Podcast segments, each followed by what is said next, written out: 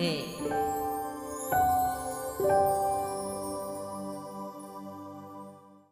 Thưa quý vị và các bạn, Đào Hữu Phương sinh ra và lớn lên ở xã Xuân Bái, huyện Thọ Xuân, Thanh Hóa.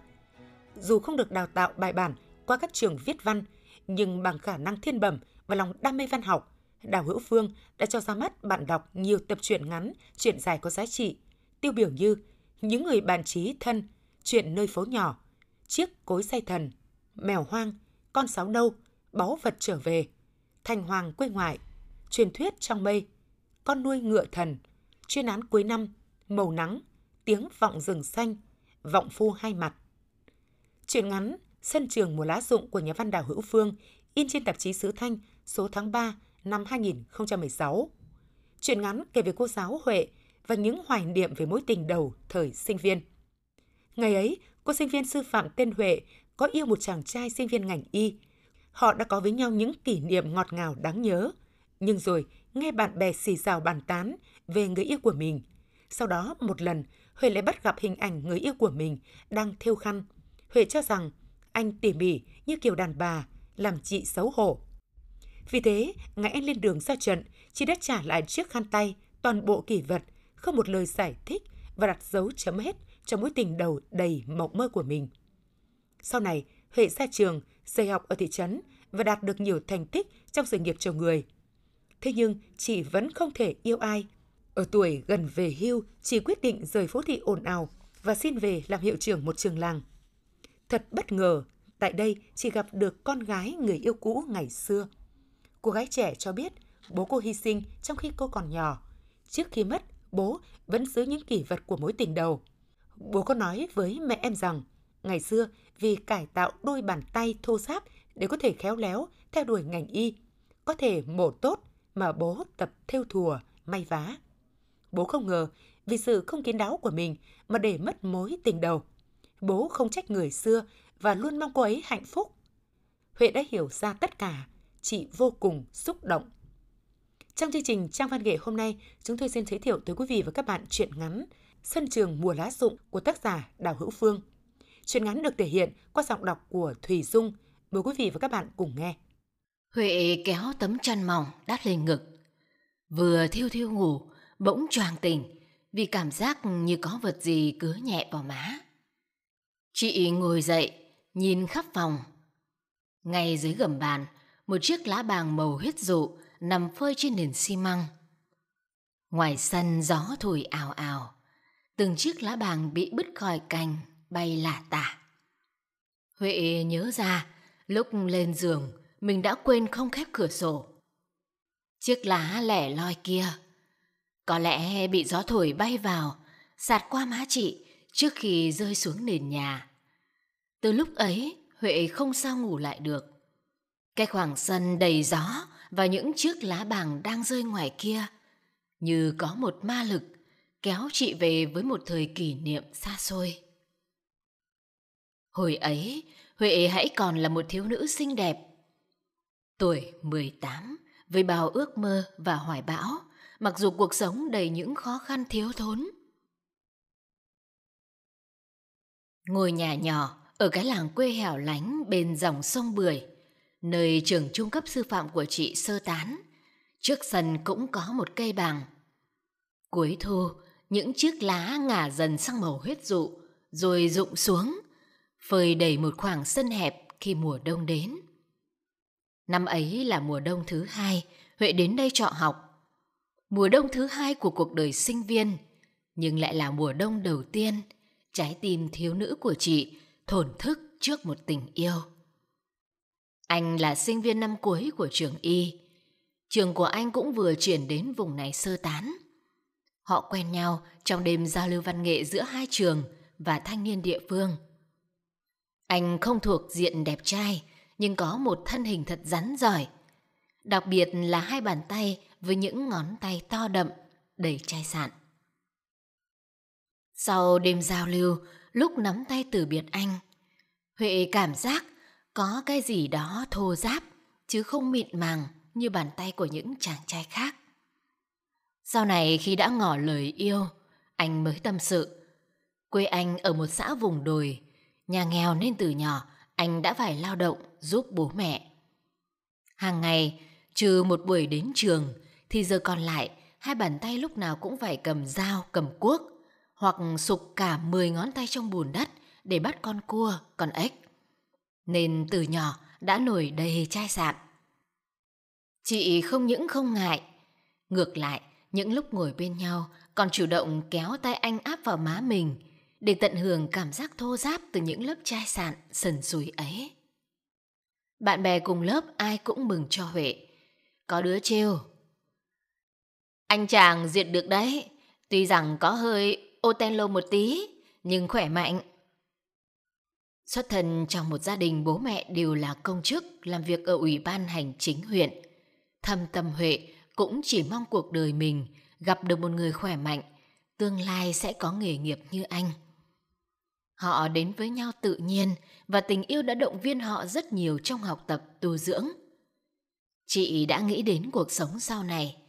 Tốt nghiệp, ra trường, chị sẽ nhờ bố mẹ nói với mấy bác bên phòng giáo dục, bố trí cho dạy ở trường cấp 2 thị trấn và thu xếp để anh được về làm việc trong bệnh viện huyện. Công việc ổn định rồi sẽ tiến hành lễ cưới. Dự định ấy, có lần chị đã tâm sự với anh. Tưởng anh sẽ rất vui, nhưng nghe xong anh lại tỏ ra không mấy mặn mà. Anh nói, ra trường khả năng bọn anh sẽ nhập ngũ để được phục vụ trong quân đội. Hết chiến tranh anh muốn về quê làm việc. Quê anh nghèo, thầy thuốc thì lại ít, mà người bệnh tật ốm đau nhiều quá. Anh được địa phương tạo điều kiện cho đi học cũng chính là nhằm mục đích sau này trở về phục vụ quê hương. Chị không vui, nhưng cũng không giận anh vì chuyện ấy. Có thể anh đã lý tưởng hóa sự nghiệp mà quên đi quyền lợi của mình. Đi học là con đường để tiến thân. Nhiều người còn phải bỏ công chạy trọt để mong có được cơ hội về huyện, về tỉnh làm việc. Mấy ai tính chuyện học xong còn trở về quê. Nhất là đó lại là cái vùng quê nghèo khó. Chị cũng không có ý định bàn thêm chuyện ấy nữa, vì thời gian hãy còn dài. Rồi cuộc sống tự nó sẽ giúp anh hiểu ra thôi. Nhưng có một chuyện đáng buồn đã xảy ra ngoài ý muốn, làm cho mối tình đầu của chị nhạt dần, rồi đi đến một cuộc chia tay thầm lặng. Huệ nhớ, dạo ấy đã là mùa xuân, đường làng nồng nàn hương hoa bưởi. Trong tâm trạng của người đang yêu, chị thấy cuộc đời thật là đẹp. Nhưng mỗi buổi lên lớp hoặc có việc phải đi ra đường, chị luôn cảm giác trong mắt bạn bè có cái gì khác lạ khi nhìn mình. Cả đám nữ thanh niên trong làng, mỗi khi gặp chị đi qua, họ lại chụp đầu, xì xào bàn tán. Cuối cùng thì điều bí mật cũng đã được khám phá. Một lần, Na còn bạn thân trọ cùng nhà đem về cho Huệ một cái khăn theo hình trái tim rất đẹp. Hỏi. Này, mày đã được ông ấy tặng hoặc theo hộ cái khăn nào như thế này chưa? Huệ ngơ ngác hỏi lại. Ông nào? Nà gắt. Còn vờ vịt nữa, lão chứ còn ai? Xem này, lão theo tuyệt không? Từ cách chọn màu đến đường kim mũi chỉ, không chê vào đâu được. Còn hơn cả thợ theo chuyên nghiệp ở phố huyện nhà mày ấy chứ.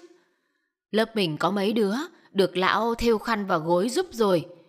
Nghe nói lão còn theo giúp cả cho mấy nàng trong làng nữa đấy. Ông này xem ra rất không bình thường. Tìm hiểu cho kỹ, kẻo vớ phải ý trung nhân ái nam ái nữ là tiêu đời đấy. Huệ choáng váng, chị không tin lại có chuyện ấy được. Đã mấy lần chị đến chỗ anh trọ, nhưng có thấy anh theo thùa may vá gì đâu. Hay là anh giấu mình nhở? Huệ có ý định tìm hiểu cho rõ ngọn nguồn chuyện này. Thì một buổi trưa, Na Học Tốc lao về, vừa gọi giật giã, vừa túm tay chị lôi ra khỏi bàn học. Để đấy, đi theo tao. Na kéo chị chạy đến cái xóm vắng, có ngôi nhà anh trọ. Trong nhà không có ai, nhưng ngoài vườn, dưới gốc bưởi đầy hoa, anh đang ngồi miệt mài, đưa từng mũi kim bên cái khung thêu có vuông vải purpurlin trắng muốt. Anh làm việc say sưa, không hề biết sau hàng dâm bụt có người đang nhìn trộm mình. Na bảo, Đấy, mày đã tin chưa? Giờ ta cùng ập vào, xem lão theo cái gì đi. Huệ chán ngán bảo bạn. Mày thích thì vào mà xem, thôi tao về đây. Nói rồi chị ôm mặt chạy như người bị ma đuổi. Sau hôm ấy, mỗi lần anh đến nhà trọ chơi, Huệ đều tìm cách tránh mặt. Tháng 6 năm ấy có đợt tuyển quân đặc biệt. Trường y của anh có tới 2 phần 3 số nam sinh tình nguyện nhập ngũ. Họ được đặt cách xét tốt nghiệp trước mấy tháng. Hôm liên hoan chia tay, hai trường lại tổ chức giao lưu văn nghệ. Huệ có đến nhưng chị cố tình tránh mặt anh. Chị biết anh cũng đang nôn nóng tìm kiếm mình. Nhưng với Huệ, anh có còn gì nữa để mà nói. Anh đã làm chị thất vọng và xấu hổ với bạn bè vì cái công việc chỉ đàn bà con gái mới làm kia. Đã vậy, anh còn mang đến nhà trọ nhờ Na gửi tặng chị cái khăn thêu, một đôi chim bồ câu rất đẹp. Chị biết nó là tác phẩm mà anh đã miệt mài nhiều buổi trưa ngồi theo dưới gốc bưởi hồi nào. Như lời Na, thì món quà ấy anh tặng chị với tất cả sự tự tin và niềm kiêu hãnh vì sản phẩm độc đáo của mình. Mà đâu biết rằng nó chính là nguyên nhân càng làm chị thất vọng về anh. Khi Na trao cái khăn cho chị, chị đã miễn cưỡng nhận, nhưng không phải để làm kỳ vật cho một tình yêu, mà chờ đến dịp này gom nó cùng với những lá thư anh đã viết để gửi lại cho chủ nhân của nó.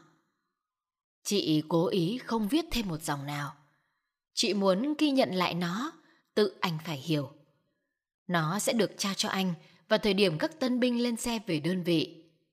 Và chị đã làm đúng như dự định. Anh chỉ kịp nhận mà không đủ thời gian để yêu cầu chị giải thích lý do. Chị đã đặt một cái dấu chấm hết cho mối tình đầu đầy thơ mộng của mình như vậy. Chiến tranh không chỉ kéo dài một hai năm như Huệ nghĩ, mà ngày càng trở nên ác liệt. Tốt nghiệp, Huệ được bố trí về dạy ở trường huyện đúng như mong muốn. Nhưng nhà trường cũng phải sơ tán về vùng nông thôn. Cuộc sống không những không được cải thiện mà ngày càng thiếu thốn hơn. Ở môi trường công tác mới, Huệ thật khó tìm được một người đàn ông lý tưởng như mình mong muốn. Nhiều người đã đến với Huệ, nhưng không một ai để lại ấn tượng gì. Họ đến rồi đi, tất cả cứ nhàn nhạt. Cũng đã có nhiều đêm, Huệ thao thức nghĩ về anh, về mối tình đầu đầy thơ mộng và tự vấn có phải mình đã quá khắt khe với sở thích của người yêu. Không ít lần chị đã nghĩ đến việc tìm về quê anh để xin địa chỉ đơn vị và viết thư xin lỗi. Nhưng có một cái gì đấy cứ cố tình níu kéo, không cho chị thực hiện ý định ấy của mình. Huệ chỉ còn biết lao vào công việc. Chị trở thành giáo viên dạy giỏi. Rồi sau đó ít năm, được cử đi học một khóa bồi dưỡng để về làm cán bộ quản lý. Thời gian cứ vô tình trôi. Huệ bước qua tuổi 30 rồi 40, lúc nào cũng không hay. Khi đã cận kề tuổi chi thiên mệnh, chị mới giật mình thấy đời người thật ra cũng không phải là dài và sự cầu toàn có thể làm người ta bỏ qua một cơ hội để không bao giờ tìm lại được. Chị bắt đầu dị ứng với cuộc sống ồn ào nơi phố thị. Và đấy là lý do chị tình nguyện lên nhận công việc hiệu trưởng trường trung học cơ sở mới thành lập được 2 năm ở cái vùng bán sơn địa này. Huệ hy vọng cuộc sống yên tĩnh nơi đây sẽ giúp chị quên đi nỗi buồn của mình. Người đầu tiên đến thăm Huệ buổi chiều hôm ấy là một cô giáo trẻ. Cô có khuôn mặt hiền hậu, mới nhìn Huệ thấy rất quen. Hình như Huệ đã gặp cô ở đâu một lần. Vừa bước vào phòng cô đã vồn vã. Cô có ngủ được tí nào không? Cô lên đúng hôm trời trở lạnh, gió mùa đông bắc đã về rồi. Lá rụng nhiều quá. Đợt rét này mấy cây bàng mới lớn trong sân trường, chắc rụng không còn cái lá nào đâu.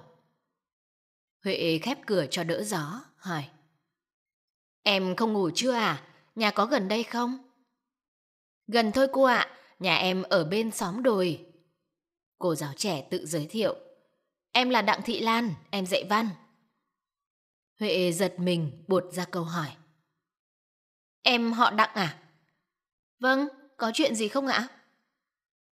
À không, hình như trường mình còn một Lan nữa phải không? Vâng ạ, chị ấy là Lê Thị Lan, dạy toán. Em ra trường lâu chưa? Em đi dạy được hơn 2 năm rồi. ra trường em được phân về đây luôn. Lan chủ động bắt chuyện. Bọn em nghe nói cô tình nguyện lên đây làm hiệu trưởng ạ? À? Sao cô không ở lại phố huyện? Ờ, cô muốn thay đổi không khí. Tuổi cô bây giờ rất sợ những nơi ồn ào. Và lại với những người sống độc thân như cô thì ở đâu mà trả được. Cô chưa lập gia đình ạ? À? Cô giáo trẻ ngạc nhiên. Huệ gật đầu. Ừ, hồi còn là một nữ sinh sư phạm, cô đã một lần yêu, nhưng vì một lý do tế nhị mà cô đã buột mất mối tình đầu ấy. Từ đó cô không yêu nổi một người đàn ông nào cả. Mà thôi, chuyện ấy không nói nữa. Chiều nay cô muốn đi thăm mấy gia đình giáo viên trong xã. Em đi cùng cô được không? Cô giáo trẻ bừng ra mặt. Ôi cô, thế thì còn gì bằng. Em mời cô đến nhà em trước nhé. Nhà em chỉ có hai mẹ con. Chiều nay mẹ em ra thị trấn mua mấy thứ. Muộn mới về ạ. Thế còn bố em? Bố em hy sinh rồi. Ừ, cô xin lỗi. Huệ bỗng thấy tim mình nhói đau. Lẽ nào đây lại là sự thật? Chị với cái mũ len đội rồi dục Lan. Ta đi thôi em. Ngôi nhà mái bằng xinh xắn dựng ngay dưới chân đồi, bao quanh là vườn cây ăn quả xanh tốt. Huệ theo Lan vào nhà, chị hồi hộp đi thẳng đến bàn thờ. Đúng anh rồi. Huệ gần như lặng đi trước tấm bằng Tổ quốc ghi công có lồng tấm ảnh chân dung của liệt sĩ. Lan vừa rót nước pha trà vừa thủ thì kể. Bố em hy sinh lúc em mới 5 tuổi. Em lớn lên chỉ biết mặt bố qua tấm di ảnh này. Đây là tấm ảnh duy nhất của bố, mẹ em còn giữ được. Mẹ em còn giữ được cả một số kỷ vật bố em để lại. Trong đó có một thứ liên quan đến mối tình đầu của bố em kia, cô ạ. Kỳ vật ấy đâu rồi? Cho cô xem được không? Huệ hồi hộp hỏi. Chị thoáng nghĩ đến một cuốn nhật ký. Lan mở tủ, lấy ra cái khăn thêu, có hình đôi chim câu đưa cho chị. Đúng là cái khăn đó. Chỉ suýt nữa, Huệ đã kêu lên. Cô giáo trẻ vẫn hồn nhiên. Cô có tin đây là sản phẩm được làm từ đôi bàn tay thô ráp của người đàn ông không? Chính bố em là tác giả của chiếc khăn này đấy. Huệ co ghim nén xúc động tấm tắc khen. Đẹp thật, nhưng sao lại là sản phẩm tự tay bố em làm? Theo thùa cô nghĩ đó là việc của phụ nữ. Nghe thì có vẻ khó tin phải không cô? Nhưng sự thật thì đúng như vậy đấy. Xong điều thú vị lại nằm ở câu chuyện xung quanh chiếc khăn kia cô ạ. À. Lan rót nước mời cô giáo, rồi thủ thỉ kể. Mẹ em bảo là bố em rất kín, mãi lúc chuẩn bị đi bê, bố mới trao vật này cho mẹ và kể lại mọi chuyện. Chuyện là thế này, hồi học trường y ấy, vào năm cuối, bố em yêu một nữ sinh sư phạm. Đó là mối tình đầu để lại nhiều kỷ niệm. Tuy là một thanh niên nông thôn, nhưng bố em quyết tâm học tập để không thua kém bạn bè, với mong muốn có đủ kiến thức sau này trở về phục vụ quê hương. Nhưng bố em lại có một nhược điểm là hai bàn tay với 10 ngón tay rất quê kịch. Bởi tuổi thơ suốt ngày phải lao động vất vả để phụ giúp gia đình. Mỗi lần đi bắt cua, bắt ếch, bố thường không mang thuồng mà chỉ dùng hai bàn tay để bòng đất. Vì thế lâu ngày cả 10 ngón tay phát triển to mập dị thường và lòng bàn tay thì rất thô ráp. Khi thực tập phẫu thuật và nhất là lúc cầm kim khâu các vết mổ, bố gặp rất nhiều khó khăn. Thầy giáo khuyên bố em nên rèn luyện bằng cách học theo. Bố em đã không quản ngại, chăm chỉ luyện tập. Nên chỉ trong vòng mấy tháng đã có thể thêu được những chiếc khăn, cái áo, cái gối, đẹp không kém thợ thêu chuyên nghiệp. Ngày ấy, vải và chỉ màu rất khan hiếm. Để có được nguyên liệu thực hành, bố em đã khâu hộ khăn này, gối, áo cho khá nhiều nữ sinh cùng khóa, nữ sinh sư phạm và không ít nữ thanh niên trong làng, nơi trường sơ tán, mà không nghĩ bao điều đàm tiếu về mình cũng bắt đầu từ đó. Tác phẩm cuối cùng, tác phẩm tâm đắc nhất là cái khăn thêu hình đôi chim này, bố đã dành tặng cho người mình yêu. Bố hy vọng nó sẽ là kỷ vật để lại trước ngày nhập ngũ. Không ngờ, đúng ngày chia tay, nó đã được gửi trả lại cùng những lá thư mà bố đã viết trước đó mà không có một lời giải thích. Bố không thể tìm ra lý do, nhưng linh cảm chắc chắn mối tình đầu đã không còn nữa. Sau ngày nhập ngũ, bố em được tăng cường cho một tiểu đoàn pháo cao xạ bảo vệ vành đai sân bay đóng ở vùng đồi này. Đây chính là quê ngoại của em. Mẹ em lúc ấy là một nữ dân quân của hợp tác xã.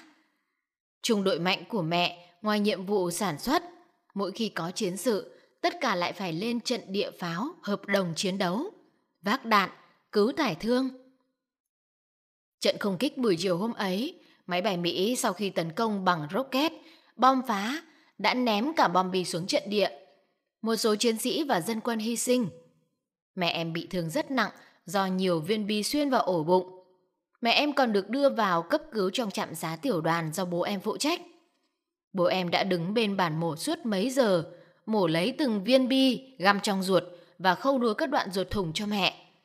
Sau này bố nói, chính nhờ sự khổ công rèn luyện đôi bàn tay từ việc theo thùa đã giúp bố có những thao tác thuần thục và chính xác để cứu mẹ thoát tay thử thần. Và cô biết không, trong những ngày chăm sóc mẹ em, tình cảm giữa bố em và mẹ em cũng đã nảy sinh. Hai người yêu nhau và một năm sau, khi sức khỏe của mẹ em đã bình phục, thì đơn vị và hợp tác xã đứng ra tổ chức đám cưới cho họ. Thêm một năm nữa thì em chào đời. Ít tháng sau bố em lại có lệnh đi bê. Bố em hy sinh ở chiến trường Quảng Nam, Đà Nẵng. Huệ lặng đi, không khí trong nhà cũng đột ngột lắng xuống. Lúc lâu, chị mới đưa ra một câu hỏi để thăm dò. Lan à, thế còn cái cô nữ sinh sư phạm ấy, sau đó có tìm gặp bố em, hoặc bố em có thư từ gì cho cô ấy không? Lan lắc đầu. Không cô ạ, mẹ kể là bố em bảo cô ấy đẹp, thông minh và có một gia đình nề nếp. Chắc chắn cô ấy đã có một mối tình khác và một cuộc sống hạnh phúc. Bố em sau đó cũng đã mang máng nhận ra nguyên nhân dẫn đến cuộc chia tay lặng lẽ của mối tình đầu, nên rất thông cảm và không hề oán trách người yêu cũ. Bố luôn cầu mong cho cô ấy được hạnh phúc. Khi trao kỷ vật này cho mẹ, bố còn nói vui. Nếu ngày ấy bố làm công việc theo thùa kia kín đáo một tí, chắc chắn vừa cải tạo được đôi bàn tay quê mùa thô kịch của mình, mà vẫn giữ nguyên vẹn được mối tình đầu. Nhưng bố đã làm cho cô ấy thất vọng. Những người con gái chỉ mong đợi ở người mình yêu một tính cách mạnh mẽ, chứ không chấp nhận những anh chàng khéo tay hay làm, kiểu đàn bà như bố. Huệ cảm thấy trong người nóng gian, mặc dù về chiều trời mỗi lúc một lạnh. Chị nhìn lên bàn thờ mà hỏi. Đã bao giờ em có ý định tìm gặp người đàn bà ấy? Có muốn cũng khó cô ạ. Trong câu chuyện với mẹ, bố em không nói rõ địa chỉ người yêu của mình. Nếu gặp được người ấy, việc đầu tiên có lẽ em sẽ tìm cách thanh minh động cơ việc làm của bố cho người ấy nghe. Nhưng thật tiếc. Huệ kéo Lan lại gần mình xúc động nói. Thôi em, cái gì đã qua thì hãy cho nó qua đi. Cô tin rồi thời gian sẽ giúp cô nữ sinh sư phạm ấy dần dần hiểu ra sai lầm đáng tiếc trong quyết định nông nổi của mình. Chắc chắn người đàn bà ấy sẽ phải ân hận và nuối tiếc. Nhưng cuộc sống đôi khi vẫn xảy ra những điều chớ treo như vậy. Em có tin đời người ai cũng đều có số cả không? Chuyện ngắn, Sân trường mùa lá rụng của tác giả Đào Hữu Phương do biên tập viên Thủy Dung thể hiện vừa rồi đã kết thúc trang văn nghệ của Đài Phát thanh Truyền hình Thanh Hóa. Xin kính chào và hẹn gặp lại quý thính giả trong các chương trình sau.